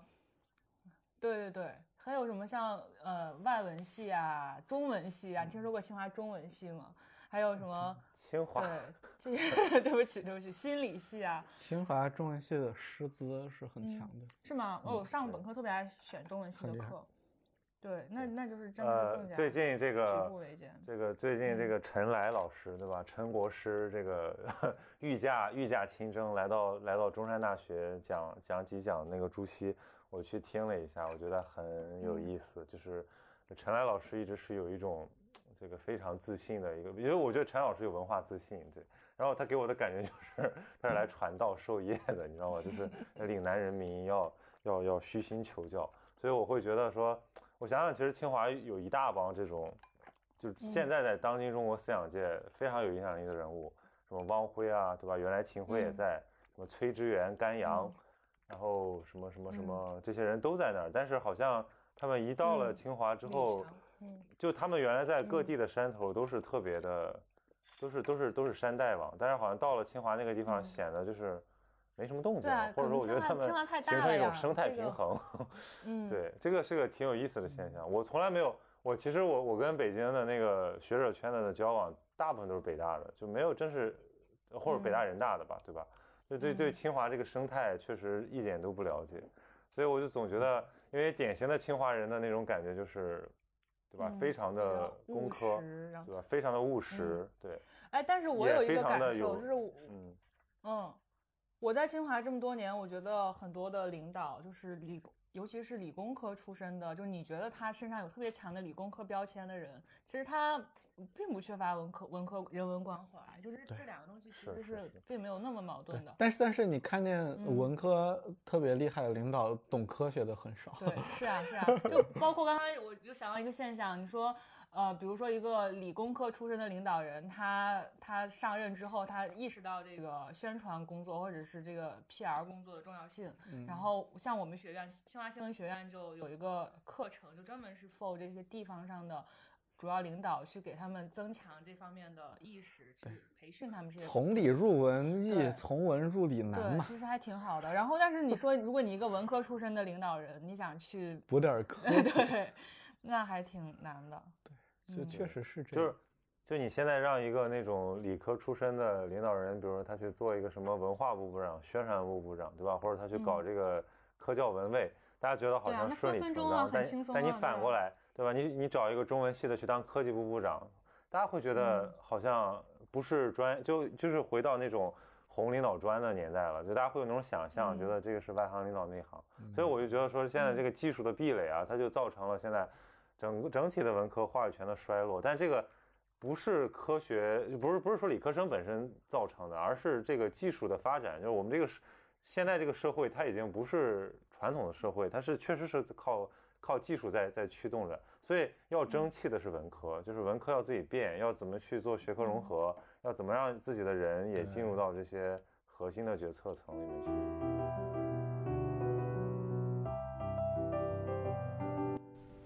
大家好，我是六六，我又来咸宁七啦。你怎么又来了？你一来大家就知道要发生什么了。对，刚才我说我不会编程，六六就给我开了一个夜曲编程的账号。他说最近张琳他们正学编程学的来劲呢，而且这个课程主要是小白都能学，所以就非常适合作为我的编程第一课，让我赶紧去学。所以你学会了吗？我当然学会了，我有那么笨吗？很好学的。这个课程非常适合新手，互动性很强，而且用电脑、用手机都可以学。他们把那种编程的概念做成了卡片式的，然后通过这种卡片讲解概念之后，会给你一些练习。你在学习了几个相关概念之后，你就可以试着写一个小程序。那你写的能不能跑通啊？我很怀疑。啊，你对我也太没有信心了。我虽然是个文科生，但是人家说了小白都能学会，我我比小白差吗？好吧，那那你有没有感觉就是敲下那个 run 键的感觉特别好？对啊，就是每次有个正激励嘛，那个 run 键让我觉得又可以多上好几课。那你都学会了的话，那不如让我来考一下你吧，看一下你是不是真的在夜曲编程上好好学习了。来来来，随便问。那我问你一个最简单的哈，就是 What is string？你还用英文问，要秀一下是吗？不是 Python 不就是用英文写的吗？所以我当然要用英文问。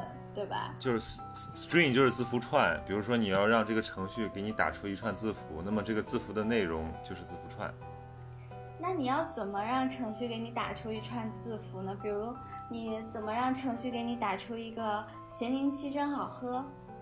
很简单，你就发指令嘛，你就打一个 print，然后 print 括弧咸宁七真好喝括弧完。看来你已经学会编程第一课了吗？不赖不赖。那大家看，学了的夜曲编程的曹宁已经截然不同了。我觉得你有望踏进高级互联网的世界了，恭喜你！对，就是编到停不下来。很感谢夜曲编程给本期行星期提供的帮助，当然更要感谢夜曲编程教会了我一些基础的编程知识。我现在呢正在上这个入门的 Pro 课程，才上到第十课，现在每天都要花半小时来学习编程。希望各位听友感兴趣，也可以去夜曲编程试试这种编到停不下来的感觉。都去试试吧，也很感谢曹宁又给我这次机会登上咸宁七。希望你常来，希望你常来，真心话。我觉得文科生也从来不是个共同体，就没有这种共同体。文科生才没有共同体呢，好吧？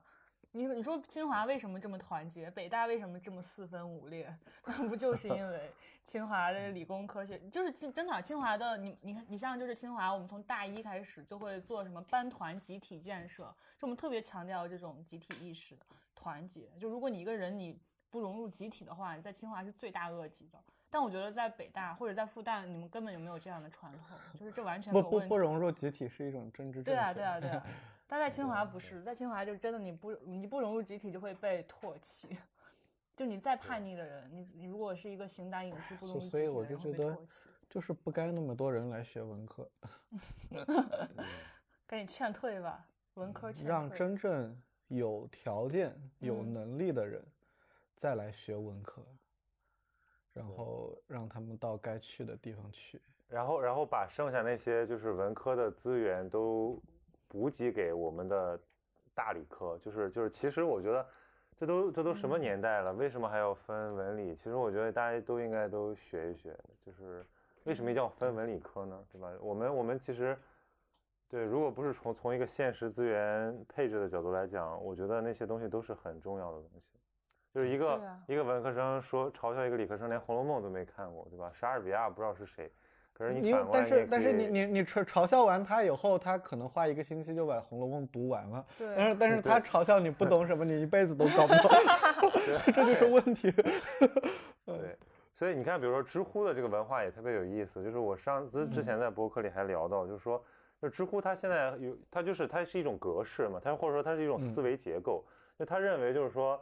呃，没有不可以讨论的领域，对吧？没有不能分析的问题，所以当然可以讨论技术问题，讨论社会现象，但是这种人文历史的，或者说这种艺术赏析的审美的东西也可以讨论。所以我我在很多那个知乎上就看到一些非常匪夷所思的问题，就而且是煞有介事的讨论。比如假设啊，这种问题有很多讨论，比如说，呃，村上春树为什么陪跑诺奖这么多年？就是这个不吹不黑，客观评价一下村上的文学水平。然后你看底下那个评论写了一大长篇，然后你你你觉得他好像一点都不懂文学，但是他给你分析的头头是道。那我觉得，对吧？这肯定是个理科生写的，或者说他可能是一个呃文学爱好者，但是我会觉得说一个审美的一个审美领域的东西，用这种方式讨论是很难以接受的，对。嗯，就是就是，我觉得这个是一种。我觉得现在越来越多文科的民科出来了呀，就包括，尤其是在豆瓣啊、知乎啊这种地方，我就特别头疼看到这种发言。这这都是我不曾到过的领域。就是你不太你不太能判断他的那个专业素养，那一律我觉得这种其实文文科它肯定是一个专业的东西嘛。就比如说你的文学批评，就是虽然它门槛很低，但是。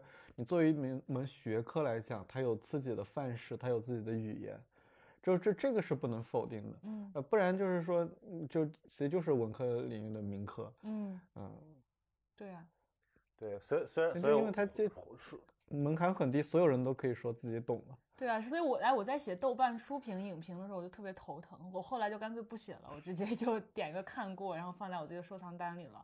就是我我每次下笔之前，我都特别怕显得我自己像一个民科一样，啊但是我就觉得我写啥都像民科，我就干脆不，写。但但是其实我还没说完，就是、嗯就是说我说那个嗯专业的壁垒，但是嗯在某种程度上，它不是一件好事，嗯它会阻挡一部分人进入呃人文社科领域。嗯就是我反而是觉得这个门槛降一降也挺好，就是有一些可能并不太懂文学的人分析一下村上春树为什么陪跑这么多年，嗯。然后呃分就是分析一下张承志和史铁生的历史地位谁高，嗯，就是就是做做一做这样的事情，我觉得其实是这挺好的，对，因嗯为因为文科它不是一个就是说不能错的东西，就是所有人都可以讨论嘛，就是他讨论的时候这个呃人文氛围或者是说这这个风气就有了。其实就是说社会只要有这个东西就行，那不需要多好。就是还是那个观点，就是说，呃，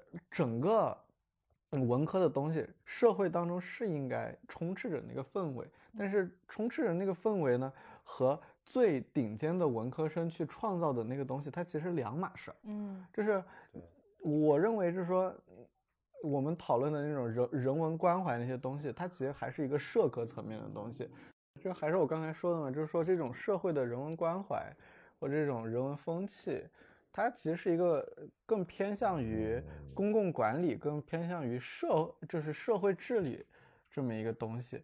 就真正在文学艺术领域，它的创造或者是它那种最顶尖的价值的发挥，嗯，其实对对对文科生是一种天才行为，就是不不是说嗯通过我们这种一般的这种呃嗯方式能能够创造的，对吧？你看你看像鲁迅，他也是个理科生嘛，他学医的嘛，对，呃虽然他也接受过非常完整、非常传统的人文科训练，文科对传传统教育对，但我觉得其实说白了，每个行业的顶尖人才，他都是这个，他都是具有独特性的，它也不是说对。他他不根本就不是一产品，对吧？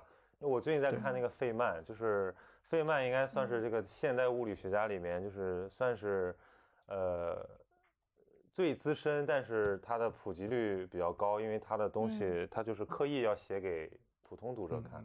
那那我会觉得说这种沟通就是一种呃有价值的，那比这个文科的民科跨界去讨论一些所谓的人类未来什么的，要要靠谱的多。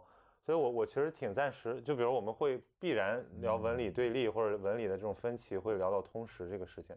就是我们之前跟张琳和英楠在节目里也聊过，就是通识到底是个什么东西。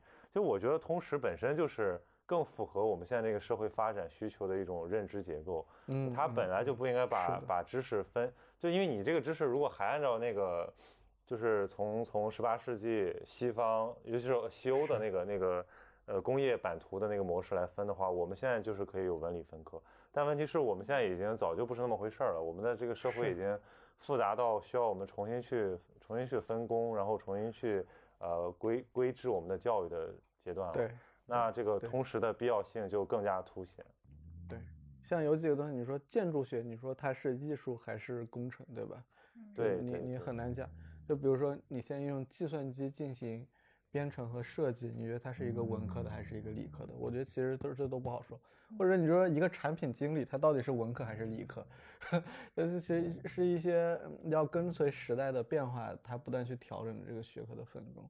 这个是对对对，对，其实你说到建筑就特别建筑设计，我就特别有感触，因为我我我有好多那个朋友圈好多那个建筑设计师，他们都是那种特有人文情怀的，所以我们也嗯才认识，否则建筑师那么忙，根本没空搭理这个媒体。对但是他们就会有一种非常强烈的这种反反现在反体制的这种倾向，就是说他们会认为现在这个城市就不是说丑的问题了，就是说它已经它已经不适宜人的居住，它不是为人给设计的，对吧？你比如说很多这个，嗯你们大家去豆瓣上搜叫反人类设计，那特别好玩儿，我我都当笑话看，就是说是要多种树，对吧？那你这个道人行道中间咔咔全种上树了，然后两边没没人走，然后你的这个什么遮阳棚全都不是向着，不是不是为了遮阳的，是为了从道路正面好看的。对吧？那这些他的这个人的需求完全没有在这种为了人设计的这个过程中得到体现，所以我觉得这不是，对吧？这是这是一个工程教育它本身的一个巨大的缺失，对，所以这也嗯不是什么，这也不是什么文理不是文理的问题。对，嗯然后我刚才还想到你之前说的那个说，就嗯。前几年可能我们对互联网的那个认知，它是什么什么？就是其实也也，我我想举个例子，就是比如说像，呃，一零年左右，就是那个动车出事儿那个时候，嗯。就是永文县动车追尾嘛，死了三十多个人。嗯。嗯，那个时候其实我们国家的那个呃舆论界或者是思想界这个风向，其实是那个什么国家你跑太快了，等一等你的人民。那这这那那时候是那种反正就是说他他觉得你国家你天天重视经济重视科技你太快了，你应该嗯来重视一下这种人文关怀。但是这几年又变成什么了？就是说，比如说这几年谈环保问题，然后大家会觉嗯得，哎，环保是不是影响经济发展了？这这嗯这就很多，这学学术界现在每一次开各种经济座谈会都都都有这种声音出来。嗯然后包括就是说，中国是不是重这个经济增长，然后我们这种基建狂魔，这是不是就是一件特别好的事情？就感觉，哎，又又开始夸他了。就是嗯你看，就是短短的这么十多年的时间里面，转向了对对，就是也也也有也有正向的变化，也有逆向变化。你看，从那时候是说经济好，然后后面说，哎，你高速发展不好。但是我们到这个，呃，现在来看，就是说，又是哎，你好像，它这个是不是太限制经济发展了？还是嗯经济发展快速的比较好？嗯就是它这个领域，但是你在哪怕你在同一个时间，它也会有不同的维度。嗯就在这个同一个时代，我们在想环保措施是不是影响经济发展的同时，大家又开始批判互联网九九六了，觉得嗯互联网你发展这么好，那你不应该以牺牲人为代价。嗯就是说，它在不同的时代，甚至是同一时代的不同领域、不同轨道上，它都是有这种自我调整的。嗯那，这个其实也挺有意思。对吧？我觉得这个就反映出一种，其实如果一个人对于这个社会发展的呃路径，或者说他的这种规律没有足够的底气，他就会出现这种，就有时候是跟风倒。我觉得，而且他就是轻易的跟一些别的国家发展阶段做一些对比。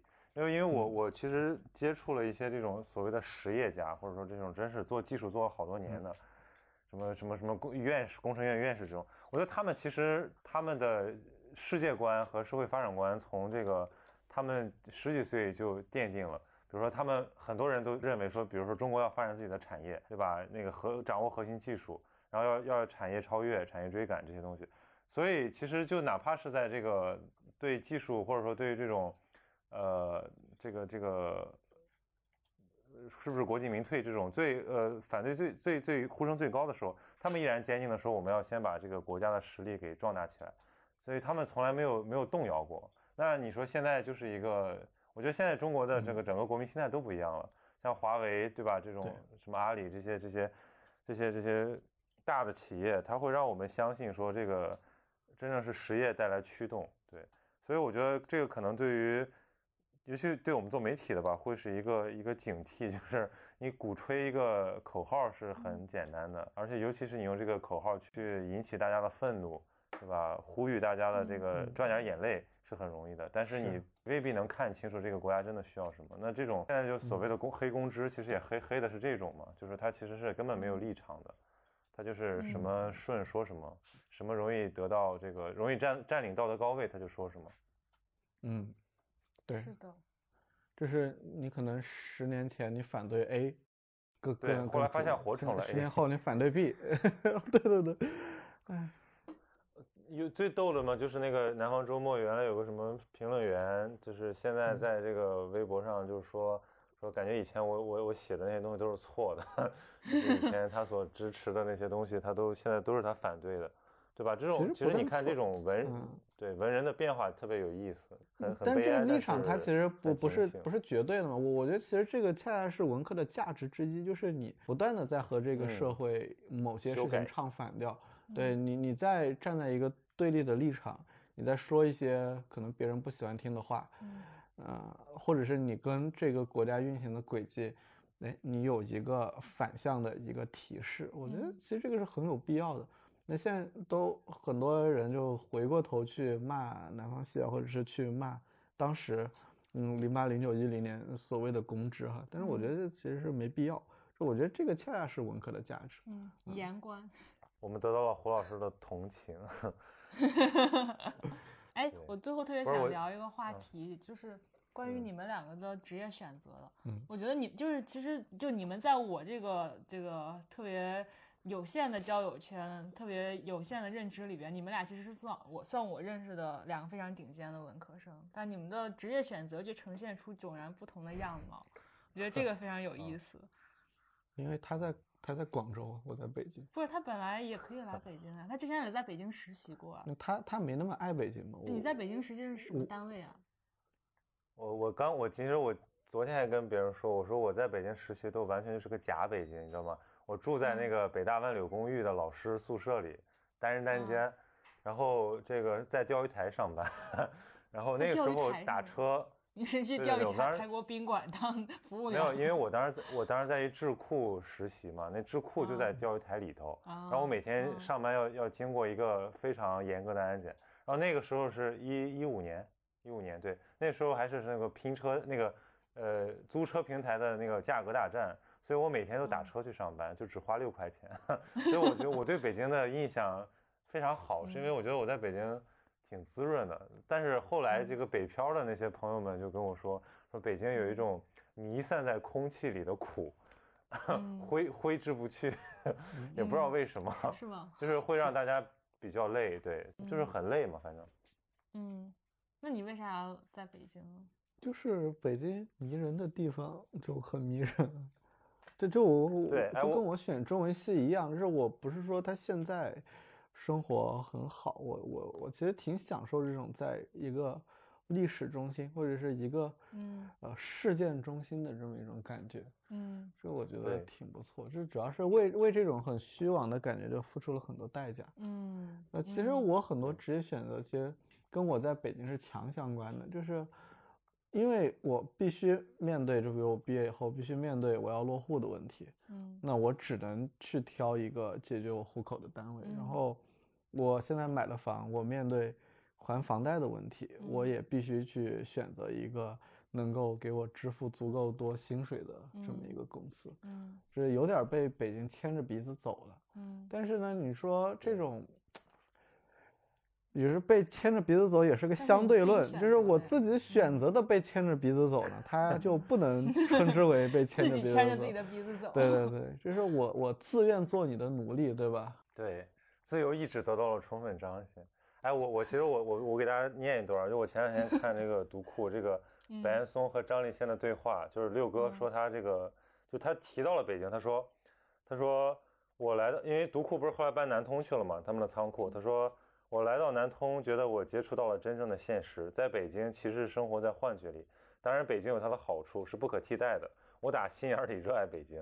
各个地方混不下去的歪瓜裂枣都到了这里，他们不见容于当地，却能在北京过得很好。说真的，很多人到上海不行，广州也不行，只有北京能够包容他，这就是北京最大的魅力。我觉得很有意思。我我我这个歪瓜裂枣深以为然，真的。就我觉得北京是个江湖，就是如果一旦是你，呃，对你对这种，就是北京，你想想，我今天晚上刚跟几个从北京来到广州的出版出版社出版的朋那个老师吃饭，他们以前都是在北京混那种文化圈的，混饭局的，来到这儿就是啥也没有，对吧？但是他们都是出于这个呃人生规划的角度，就是因为他们都是，要不然是南方人，或者要不然就是孩子要上学。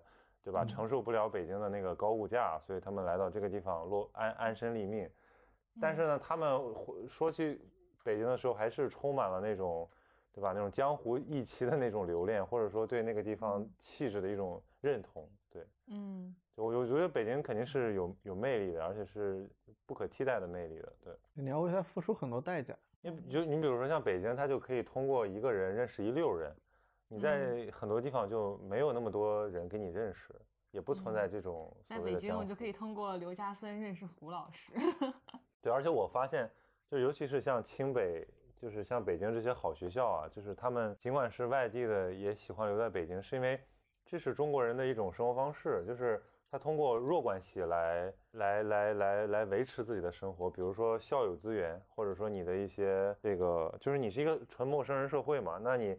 你你这些东西比起你去回回到你自己的家乡或者来到一个小地方那种像门阀士族一样的东西，还是来的更有吸引力、更平等，对吧？是的。那你通过这个可以链接到这个城市里面最优秀的一帮人，或者说最管用的一帮资源，他就是活得还挺舒坦的，对。比起你来到一个完全小地方，啥也不知道好多了。北京有个就是门票很贵，你满足了你嗯在这里生存的基本的保障以后，其嗯实它给你带来的就只有快乐。哎不，那我现在我就不太，我就想问啊，你拿到了北京户口之后，就实质上，就体感上有任何不同吗？出门那个脚下生风 真的吗？也不是，我觉得实质上的东西啊，这我说的那个门票，这不不仅有嗯户口，就是嗯还包括你的呃资产和你嗯的这个人际关系，就嗯是我觉得这个是要要。嗯这嗯，你说我拿的这以以这个北京户口为例哈，嗯就我我现在抽离开来看，这如果给我最大的裨益是什么？就是是我拥有了择偶自由。天呐，对对对，就是啥意虽为啥呀虽虽然没有直接体现在我的这个里面，但是嗯我我我知道，我只要喜欢任何一个女孩子，嗯我都可以没有顾虑的跟她在这座城市生活下去，嗯因为我有户口嘛，就是我们的孩子可以在北京上学，嗯就是这个是一个非常重要的事情。但是如果我没有北京户口的话，如果我跟一个同样没有北京户口的女孩嗯相爱了，嗯那我们是不是以后要考虑孩子在哪儿上学？嗯我们是不是要换一个城市？就是它给你人生后面带来无穷无尽的问题。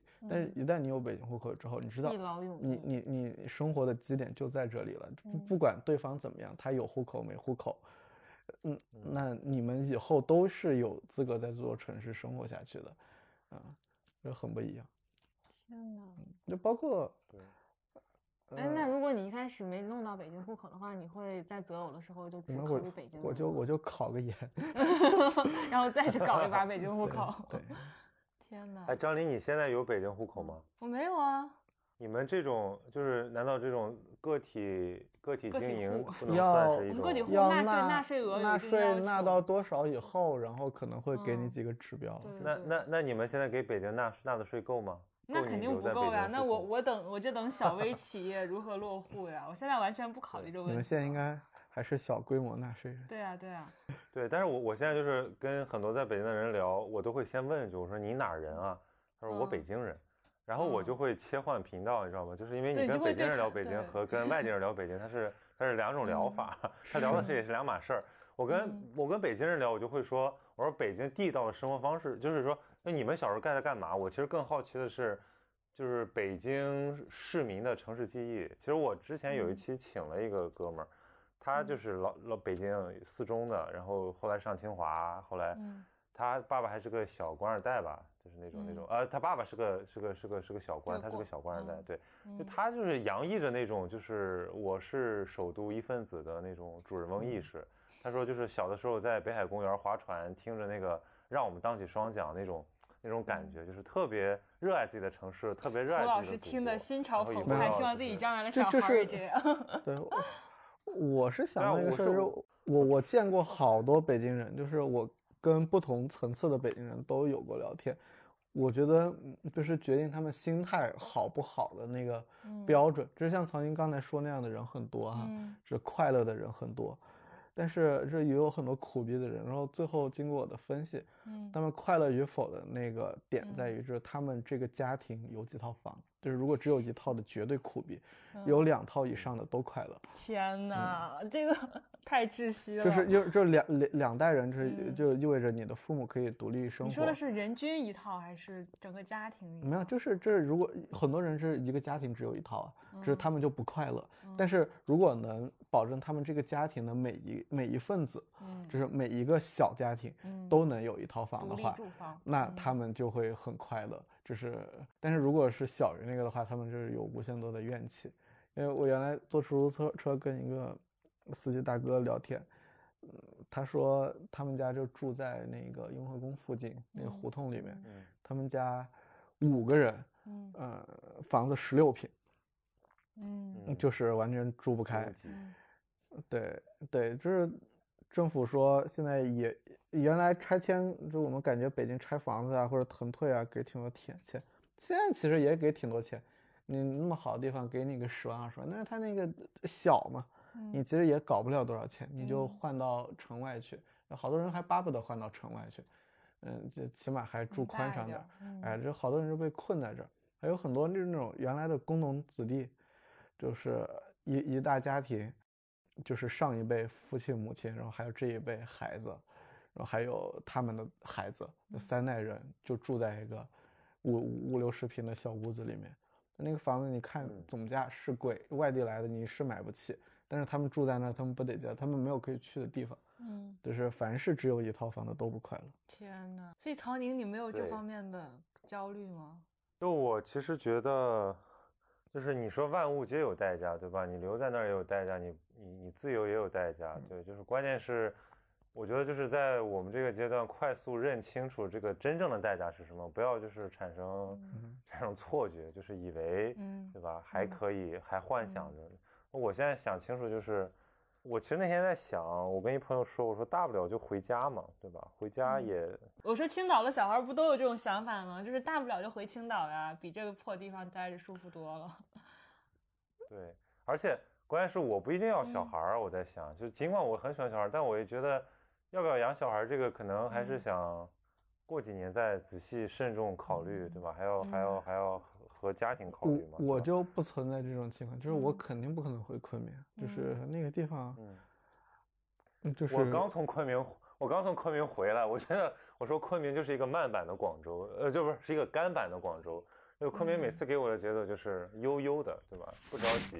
但你要看哦它这个产业嘛，就是你确实在那找不到嗯工作，嗯，嗯，对，我能在昆明想到最好的工作就是当一个高中老师，可能是最好的你可以当秘书呀。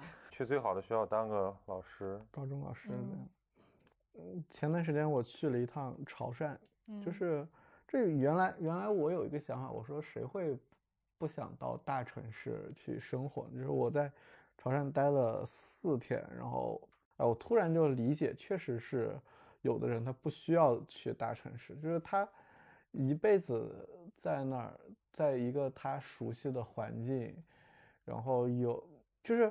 就嗯那种环境很独特，就是你在北京，你能感觉两个文化是截然不同的。嗯就是你在一个更熟悉、更喜欢的环境里面，然后你去过一种不需要担忧太多的生活，其实还是很让人着迷的。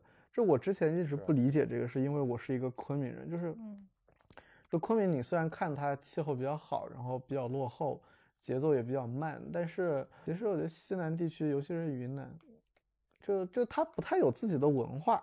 就是我从小的那个审美或者是认知，其实是从 CCTV 上面获得的。嗯，就是我我看 CCTV 就有一种强烈的认同感，就是我觉得她女主播是我的理想型，然后我觉得所以最后你来到了北京，来到了对对对中国对对的首都。呃这来到了这就是我我会觉得我我会觉得我跟呃我跟新闻联播里面勾画那些场景，我跟他是一类的嗯，啊。嗯，普遍的情况吗？啊，我不太知道，就是反正我是这样的，嗯就可能我家庭也比较正统，就是我没有那种很强烈的那种，嗯，地方认同感。对对对，嗯对，因为我觉得南方像很多地方它嗯是有，就比如说很典型的这个上海，尤其是女生，我觉得这个跟嗯性别可能没什么大的关系，主要是嗯跟家庭个体跟家嗯家庭的关系吧。嗯就是女生，比如广州女生不愿意去别的地方，对吧？上海女生也是，她们就觉得，对你跟她说去北京，她觉得天方夜谭。她就是，而且对，上海男生也不愿意去北京，好吗？就是我觉得就是只要他那个地方足够的舒坦，也不用多么发达，他就觉得说那还行。对我我觉得本来嘛，你这个中国这么大的地方，你要均衡发展，然后大家都跑到大城市就是对的嘛。就这个好像只是我们这种身在大城市并且有点纠结的人制造出来的一个伪命题，只对我们有效的命题。对，就是你很多先所谓先进的东西，可能是其他地方人他不需要的，嗯，我们这三个顶尖文科生聊的可真多呀。也有这么给自己自封的。我 我觉得我我现在我我我不敢称自己是顶尖文科生，因为我觉得我我这也是戏称啊，希望大家不要骂我。不是，我觉得从意识上来讲，我觉得，我觉得你当然你那个什么，你追求你肯定是说你要你要做顶尖了，对吧？嗯但是问题就是说你你混的怎么样？我是绝对不敢说自己混得很顶尖，对，因为如果我现在就对完全没有要怎么去评价这个混的怎么样？就嗯是是以你的薪酬，还是说你的知名度，还是对啊，你的生活我自洽觉得为的状态什么要以我觉？得是混的怎么样来评我觉得是内内内在标准吧，就是说你你自己不纠嗯结，你自己觉得呃我可嗯以我可以非常真诚的跟大家说我很幸福，那就说嗯明混的挺好的，对。但是我现在我也说不出这个话来吧，你说了出来吗，得还是我觉得胡老有若干师说了出若干来。我我我我能说出来，对啊我刚才问胡老师你最近有什么烦恼、什么焦虑，他说我现在很幸福啊。对我我现在没什么烦恼，对啊，所以胡所以胡老师是我们当中唯一的顶尖文科生。没有。但是我我觉得看顶尖文科生标准不是这样，我觉得还是看你创造。嗯，你觉得看天赋、看才华？但是现在好像随着时间推移，就是嗯好像也没那么自信。但是我我现在是这么个想法，就是如果我们这一代人里面，嗯就是你要说这一代人里面的文科天花板呢，我觉得我们这一撮人也也差不多就是了。嗯，但是你如果你在历史上比呢，我觉嗯得我们肯定也就不能比，真的比比起来对很痛苦。我经常跟一百年前的比，他妈说一八100年前九六年都是，对啊，那是什么傅斯年的时代，这个这个你不能跟那些人们比？但是那那你说你就跟九零到九五年龄段的这波人比，我觉得反正也差不多就这样了，也也好不到哪儿去了。嗯啊，这无论从你生活的这个，啊，就靠自己创造的这个价值，还是说，呃，你你的创造力啊什么的嗯，这从社会和这个精神两个层次上来讲，我觉得也也也差不多就这样了。就是我们就我们就真其实诚的挺悲哀的，我们这代人上限挺低，也没有，我觉得我们其实都是上限不高。我今天还在跟那个跟这个朋友聊呢，我就说，有的人他现在为了搞点这个创作点东西出来呢，他就会把自己高就极端体验，比如说什么东北写作，那东北那物价本来已经够便宜了，他还要去住地下室，然后要要要是那种过特别极端的生活，就是那地上的 喝醉了呕吐都不扫的那种，就是要要 要疯癫的那种感觉。对，要不然我说我说谁不想坐在那种湖滨的对吧那种独栋的别墅里面写托托耶夫斯基那种作品？但问题是它就不是那么回事儿。你这个时代整体的进入一个和缓的和平年代，其实说白了非常平庸嘛，对吧？非常非常物物物欲的，非常消费主义的。那你说在这个时候我们还能搞点什么呢？其实嗯，也有人搞出一些东西来，就是他就是在这种往往内走的里头发掘了一些惊心动魄的东西。然后我们其实也就成为历史的一个一个标本了，对对你，你只你就以后比如说。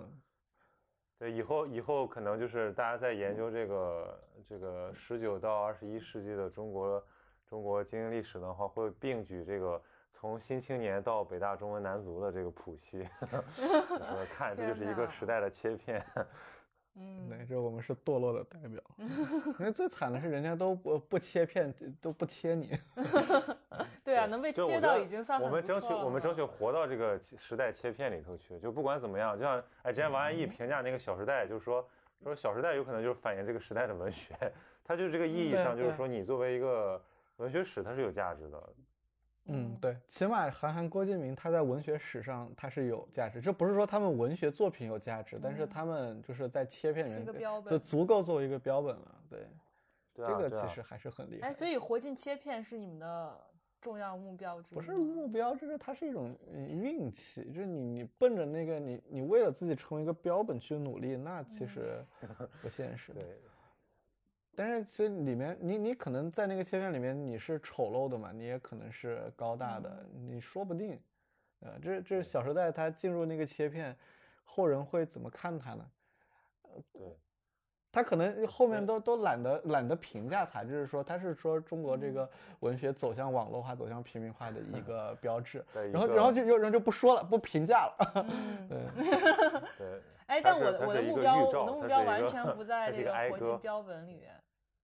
对，因为你比如说你现在讲的二十世嗯纪，你你除了这些什么这个什么鲁迅、沈从文，对吧？八鲁老郭毛八老曹，对，嗯对啊你，你往后你什么柳青的创业史，有几个人看过？现在对吧？对什么赵树理有几个人看过？对吧？我我就觉得其实当年他们也是在他们那个年代至少是代表性的作品了，但是他们很快轻易的被我们这个年代的人给给遗忘了。嗯他们只是存在于，他们只是在那个文学史课本上占占上几行字而已，就但那几行字也代表了他们的时代。对，那我觉得我们对我们你这还先争取活是成那几文学行字吧。你这你这还是文学，就是文学它好歹这受众还广一点。你如果去看哲学史、思想史，嗯，那那更是没有人对，没有人了。就就那几个以。后可能会有公众号史，那胡老师绝对青史留名。在在人类历史上，这个微不足道的一种文本。公众号史，对对，哎，我就给你们这些顶尖文科生做好下线吧，我当你们的下线。就我之前还想过一个事儿，说如果我们这一代人，就是文学上嗯有有什么就是好的作品的话，我觉得突破口在城市文学。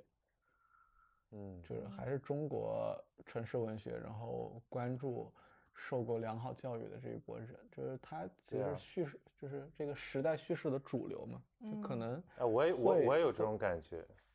对，就是因为我觉得就是大量的那个丰富的生活经验、内心精神世界，其实还没有得到挖掘，没有书写。是的，那我们现在去看就是比如像看像看这个什么，就比如余华对吧？莫言，嗯就是这种文成这种书，他们的他们的这个东西跟我们的经验隔了，我们是我们是完全没法就没法在在身体和这种体验上去沟通的。对，那比如嗯说我我就说，比如看电影啊，你中国中国能不能出个吴迪·艾伦这样的导演，或者说拍出一些这样的反映反反映布尔乔亚情调的东西，也没有啊。其实我觉得可以可以等候一下，可以可以嗯期盼一下。嗯可以的。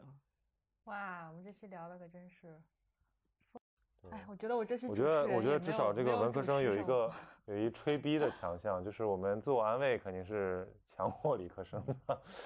理科生就不不不说了，就是去干吧，闷头干吧，不不爽就出去跑圈儿。就理科生那个题做不出来，他就只能空着；那文科生 怎么都不能做上一点儿。写首诗夸一下老师。胡说八道一样。那我最后把主持的大棒交还给曹宁吧，我也不敢然后你你总结吧，你总结吧。我觉得我今天当了一个这个非常当了一个暴论输出者。没有没有，今天非常开心，邀请到了这两位我的好朋友一起来录制我们的闲宁期。然后本主播可能下一期也不在了，你们就珍惜有我在的日子吧。那我们这期闲宁期到这里就结束了，我们下期再见，拜拜。拜拜拜拜。